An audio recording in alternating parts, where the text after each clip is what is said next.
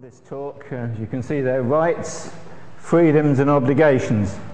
Seems to me the topic that Paul is dealing with generally in these chapters, and I've subtitled it How to Avoid Super Spirituality. I think super spirituality was a term coined by Francis Schaeffer, I believe.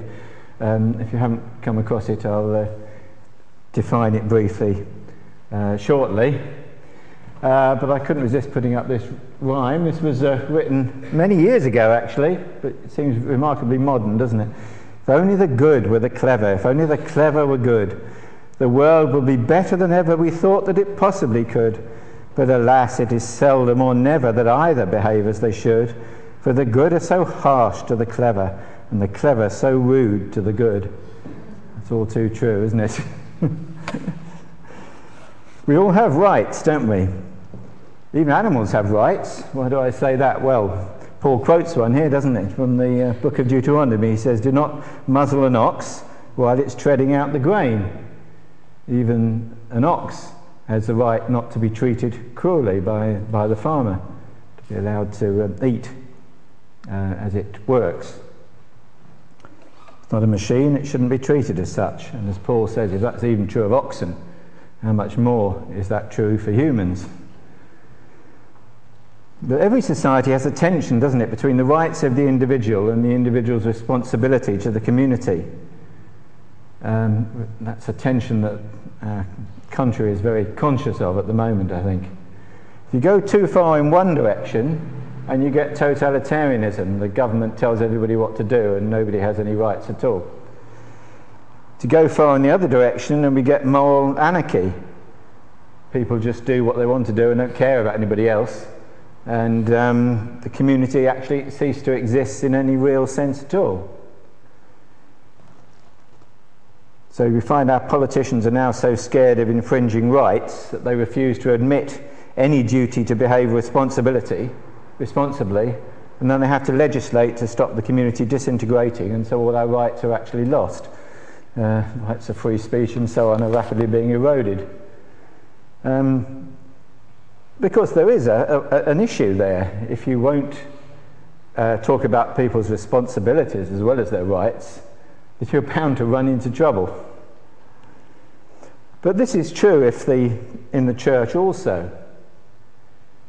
If the church starts telling people what they should wear and what they should eat and who they should marry, or where to go or if to go on holiday, well, we have a word, don't we, for that sort of church. We call it a cult, and rightly so the ch- church shouldn't have such uh, total control over our lives.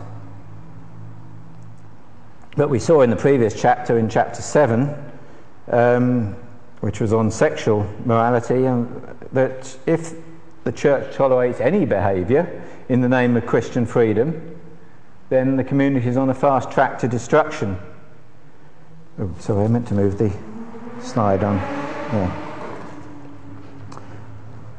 Uh, Paul has some comments on female modesty in chapter 11, in fact, but we won't go into that now. The, the kingdom of God is meant to be the model of the perfect society, the, the spiritual nation.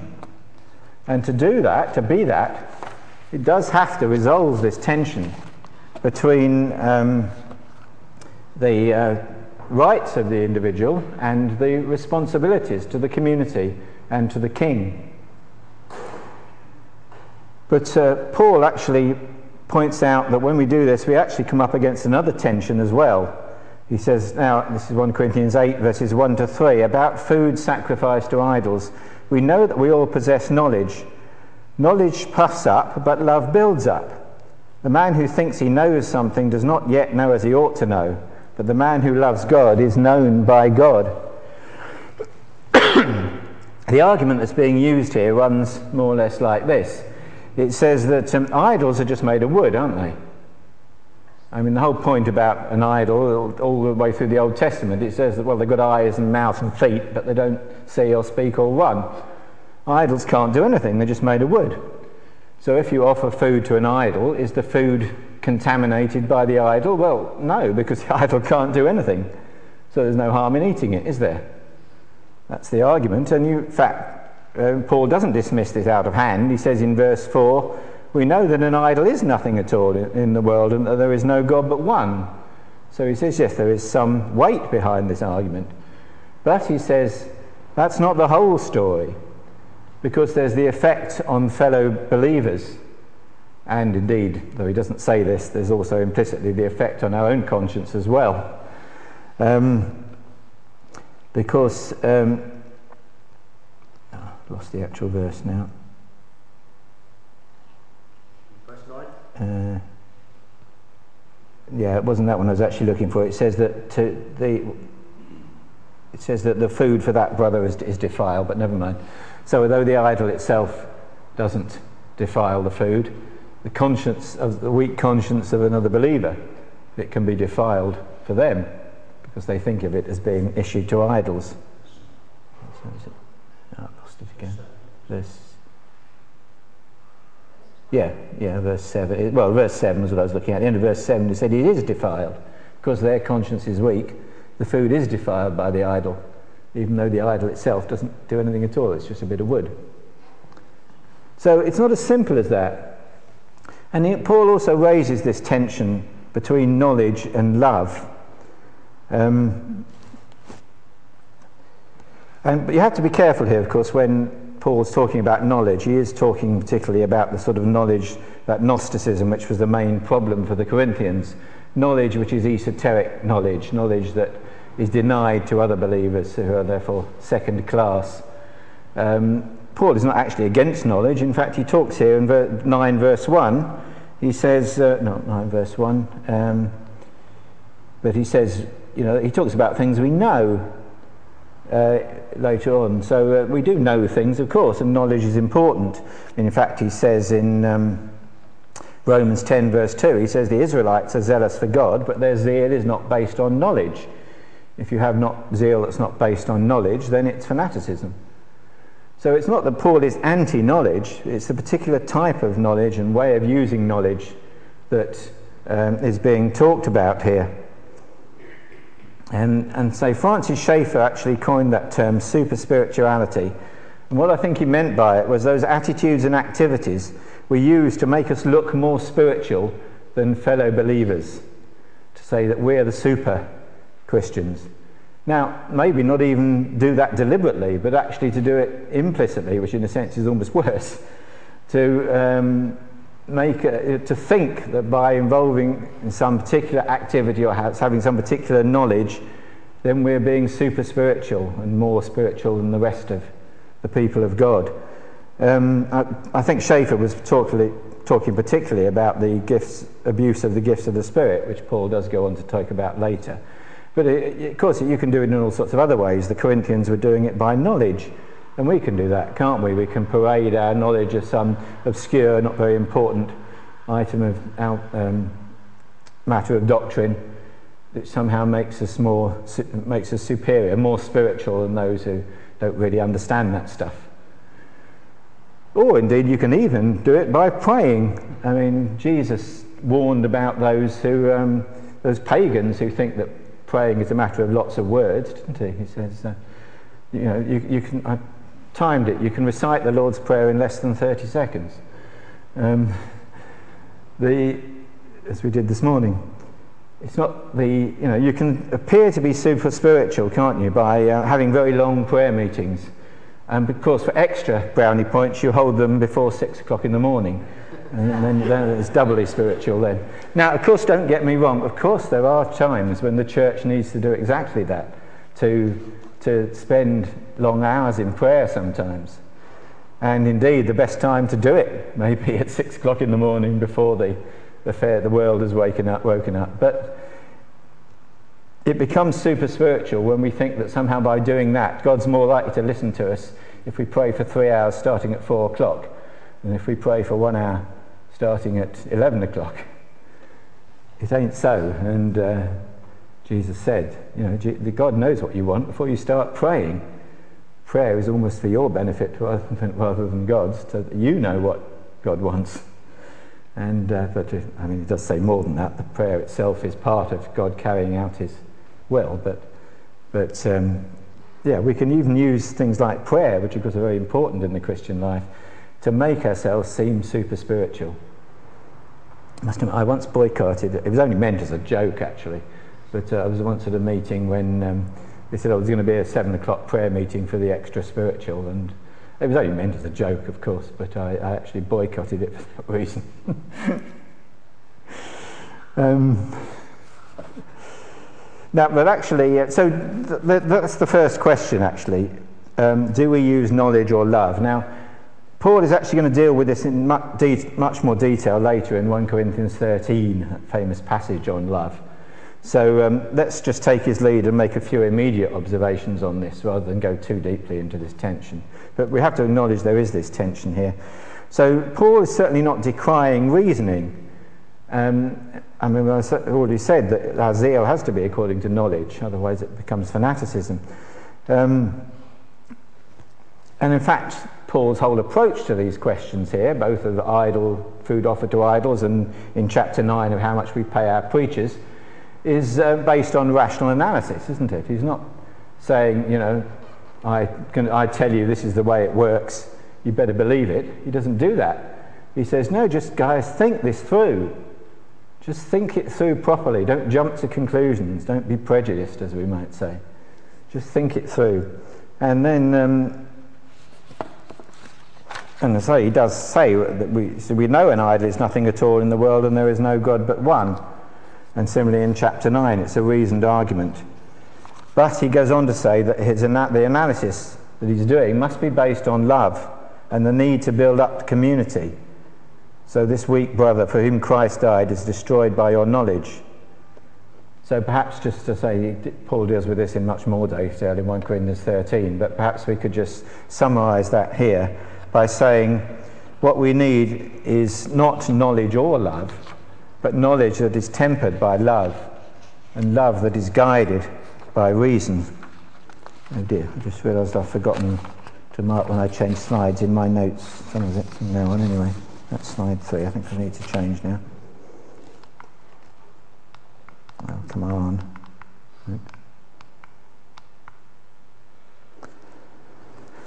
So, what is the key issue here? What, what should we be focusing on? Is it, is it freedom or is it responsibility to the community?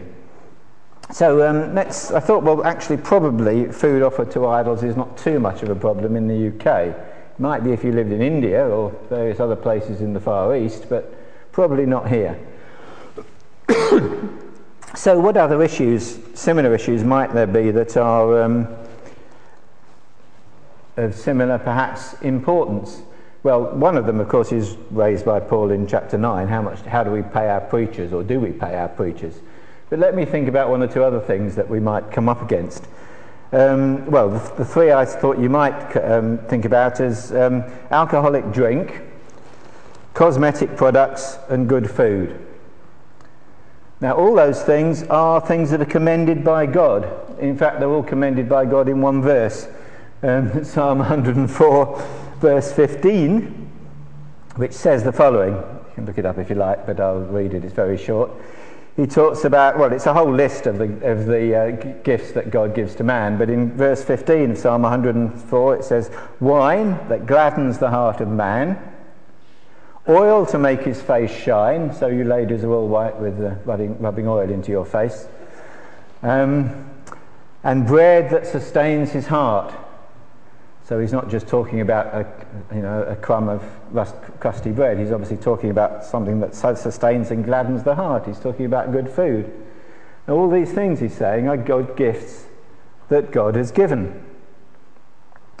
But they're all capable of abuse. And so they need to be handled with care. How do we go about this? So is it more important to assert the freedom to enjoy the things God has given, or is it better to err on the side of caution and to avoid anything open to, open to abuse. Now, the trouble is, of course, that the church has zigzagged between these two opinions throughout its history, and certainly in the 20th century. You know, you get one, one point, you know, Christians had to wear a suit, don't smoke, don't drink, don't dance, don't go to the pictures, wear a suit, and you're all right. Um, and then, you know, you think, it then sort of goes to the other extreme of, of ridiculous libertarianism. Um, so, what, is, what should we be focusing on? Well, actually, Paul's quite clear on this. he says, actually, we need to do both. But we need to emphasize both freedom and responsibility. Because if you don't do if you fail to do either, you have, there are serious consequences. And so in chapter 9, verse 5, he says he will absolutely defend the right of Peter to travel with his family. He says he will absolutely de- uh, defend the right of the apostles to, and preachers to earn their living from the gospel. In fact, that's a fundamental freedom that applies to men and even oxen, that you should um, profit from your own labour. And he gives lots of examples, doesn't he? Because um, does a soldier serve at his own expense? Do you plant a vineyard and not eat of the grapes? Do you tend a flock and not drink of the milk?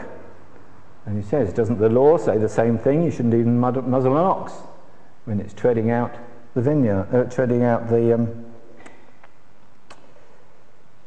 grain. grain. it is, isn't it? And the ox when it's treading out the grain. We are created in the image of God and we are created to work, to subdue the earth. And um, as part of that, we're expected to profit from that labour. This is a fundamental right, human right. It's, I think it is one of the human rights, the right to have work, and, and it, it, that's true, it is. We should have the right to have work and to profit from the work we do. Otherwise, we are slaves. It's only a slave that doesn't profit from his own labour. And that's what God did, doesn't it? It says God saw everything that he was made, and behold, it was very good. And seventh day God ended his work which he made and rested on the seventh day from all his work which he had made. God blessed the seventh day and sanctified it, because in that he had rested from his work, his work which God created and made. So God sat down and said, Yes, that's good. I've done a good job there. And I'm going to take satisfaction and, and pleasure from that job. He was expecting a reward from the work he'd done. God himself does that. He says, That's the work I've done, and I'm going to take pleasure and profit from it. But equally, there may be reasons not to exercise that right, because Paul doesn't want the gospel to be valued in pounds and pence. Actually, it's catch 22, isn't it? Remember catch 22? Um, the only way you can get um, removed from a combat zone is if you can prove you're insane. But the desire to be removed from the combat zone is very strong evidence of your sanity. That was Catch 22.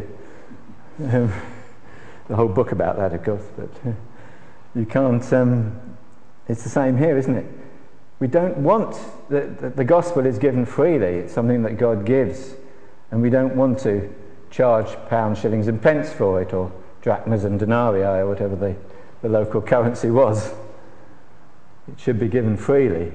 But at the same, t- on the other hand, of course, if you offer it freely, that seems to imply that it isn't worth anything. If it's uh, if it is to be off, if it is a, a, work of God to be labouring in the gospel, then the labourer should pre- should profit from it. It's a thing that we always struggle with in the de- deacons and church meetings. How much do we pray, pay the uh, fill? And uh, it's perhaps right that we should struggle with it because we need to remember that we shouldn't even muzzle an ox when he treads out the grain, that it's an absolute right to profit, to live by the gospel if, the, if he preaches the gospel. It's an absolute right. And yet, the gospel has to be given freely. So,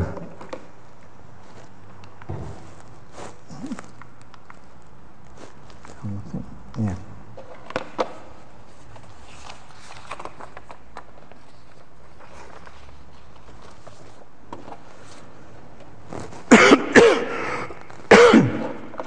Sorry, I didn't mean to go. Let's go back again.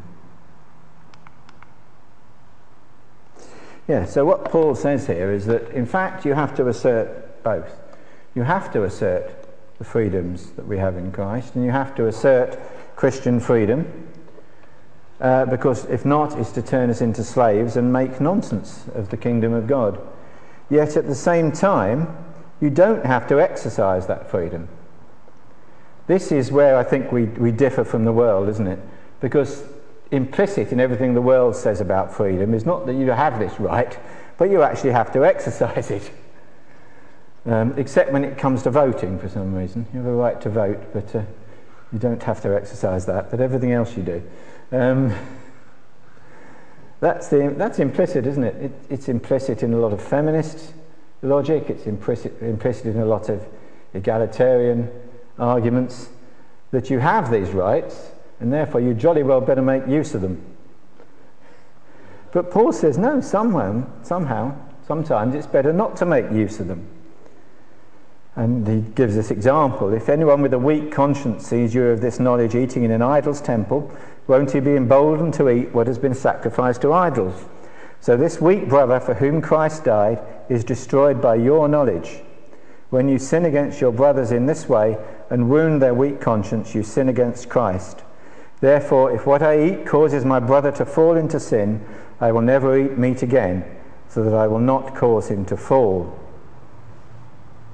And in fact, both parties here really are indulging in that spiritual one upmanship, that super spirituality.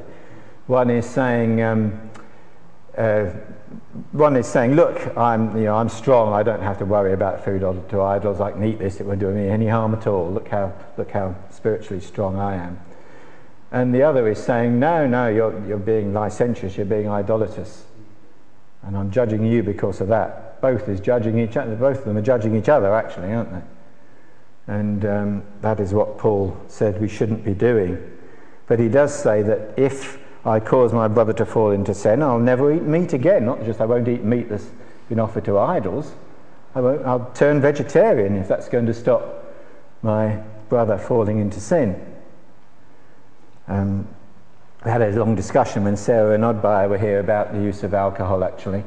Um, and Oddbyer noted how di- different it is in the West. He says that, you know, in, in Switzerland, uh, Sarah would drink with a, a, glass of wine with a family meal, and similarly, it's true in this country. People uh, drink a glass of wine, and um, it doesn't necessarily lead to alcoholism. Um, but he says that there is such a problem with alcoholism in um, Mongolian society, even within the Mongolian churches that when people have said, well, you know, people have said, well, you know, this, the Bible does say that wine gladdens the heart of men. We can't, man, we can't ban it, and yet uh, it, there's been such a problem with alcoholism, in, even within the Mongolian churches, that they have decided that when they're in Mongolia, they're teetotal. And that's, that's not hypocrisy. It's saying we have a freedom to drink wine, but we're going to give it up because we don't want to trump that uh, much greater freedom that the our brethren have to follow Christ. And if we put something in their way, we'll give up wine or meat or whatever it is altogether. But at the same time, we won't go around judging people who, who say that it is okay to drink a, a glass of wine or in, to eat meat. Um, but sometimes it is important to assert our freedoms because otherwise we can open ourselves to unreasonable judgments. Um, and we can misrepresent the gospel. And that's what's happening to Paul, isn't it? He's saying, well, actually, your gospel can't be, you're, you're preaching the gospel free, so it can't be worth much. Clearly, you think you can't, you know, your gospel isn't good enough to live by, so you just have to do it for not, give it away for nothing. It's like a kind of lost leader, I suppose. Um, and uh, but Paul's saying, no, that's not the way about, that's not the way to look at it at all. I do preach the gospel free of charge. Uh, but that's because it's valued in other ways. Um, so sometimes we do need to uh, assert Christian freedom, and we need to assert that, that we should indeed be able to um, should pay our preachers if they're doing their job properly. Um, in fact, the problem is, of course, that everything in this world is open to abuse, isn't it? So, in the end, if you're not careful, you'll end up banning everything. And then the fatherhood of God is turned into slavery. It's like the elder brother in the parable of the prodigal son, isn't it? The, um, when, when the prodigal son comes back, the father runs down the road to meet him and you know, lays on a feast and kills the, the fatted calf, the, the thing that, it's like the, you know, the Christmas turkey being slaughtered early. Um, but the elder brother says, Look, I've slaved for you all my life, and you haven't even given me a, a chicken to celebrate with my friends. And yet, when my dissolute brother comes back, you kill the, the fatted calf. And the father's flabbergasted by this, isn't he? He says, Slave? You're not a slave, you're part of the household.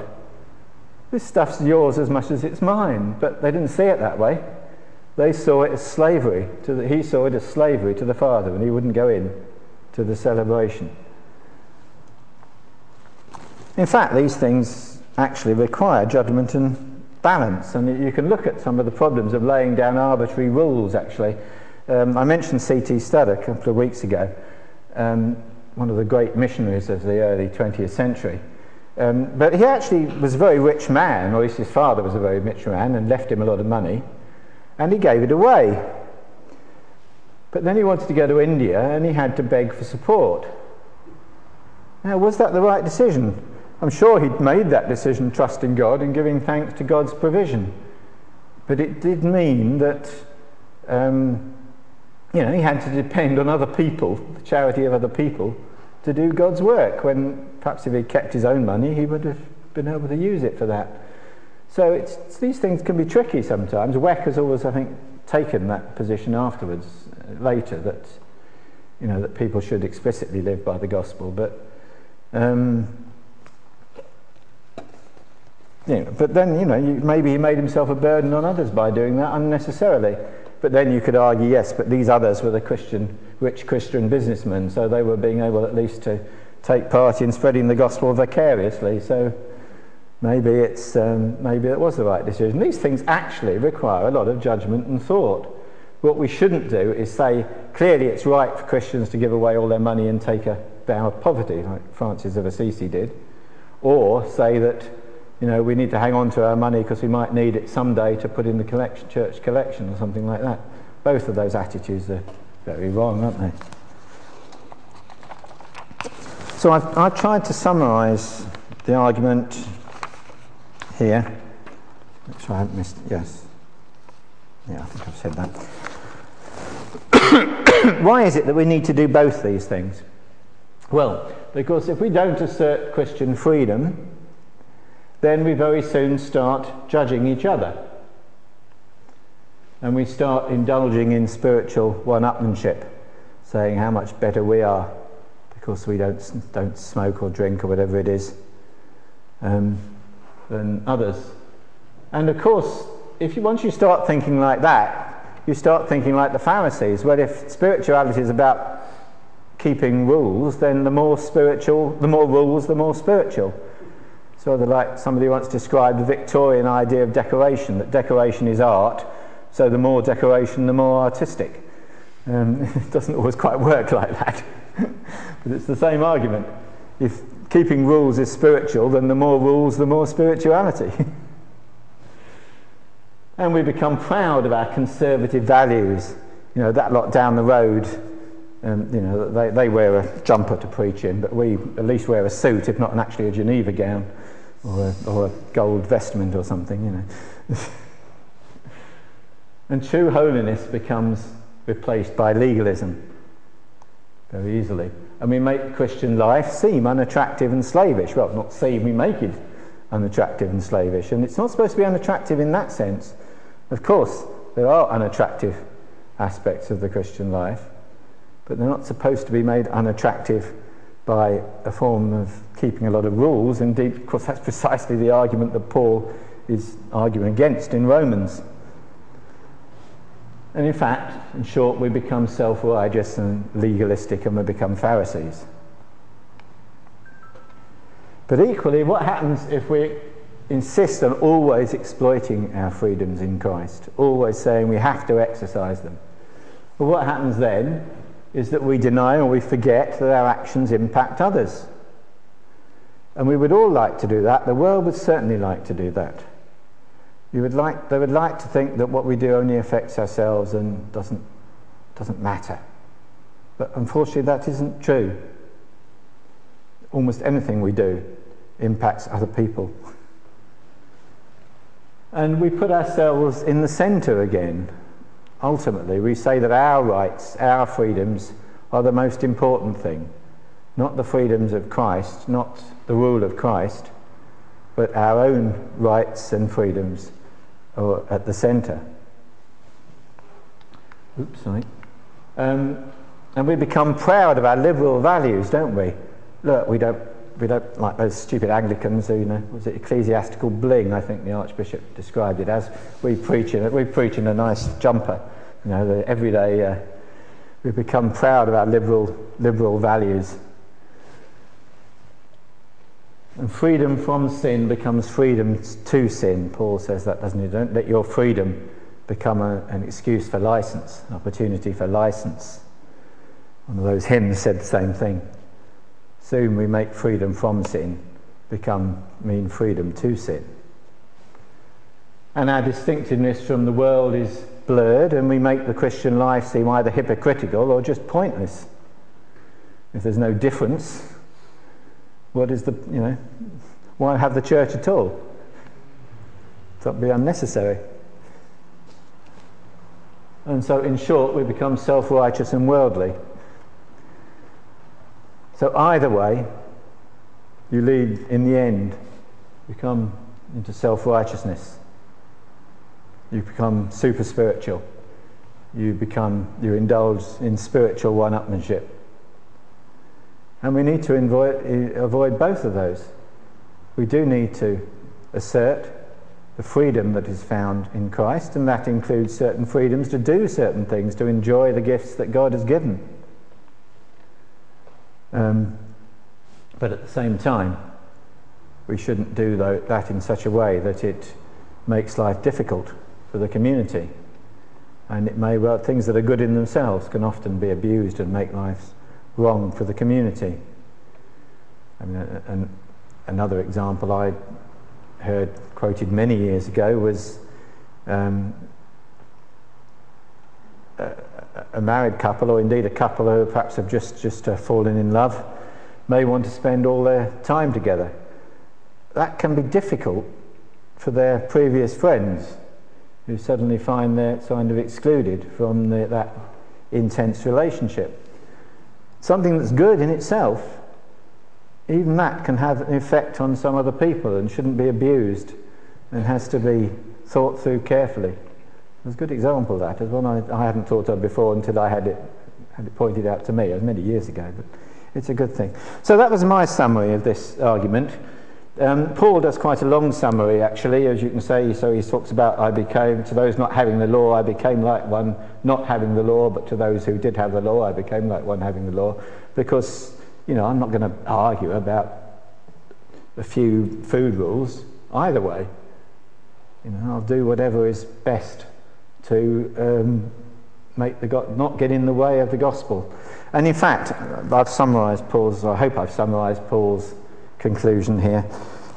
He talks about not using rhetorical tricks um, uh, in uh, the beginning of 1 Corinthians, but actually he does use some rhetorical, well, I suppose you could call them tricks sometimes, and he does it here actually, if you notice.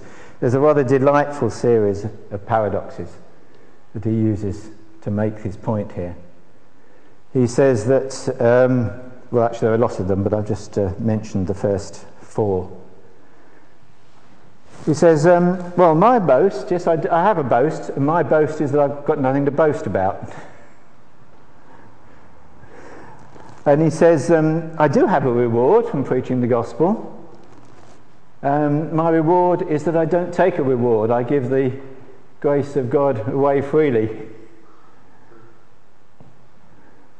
And he says, um, Well, I, am compelled to do that actually.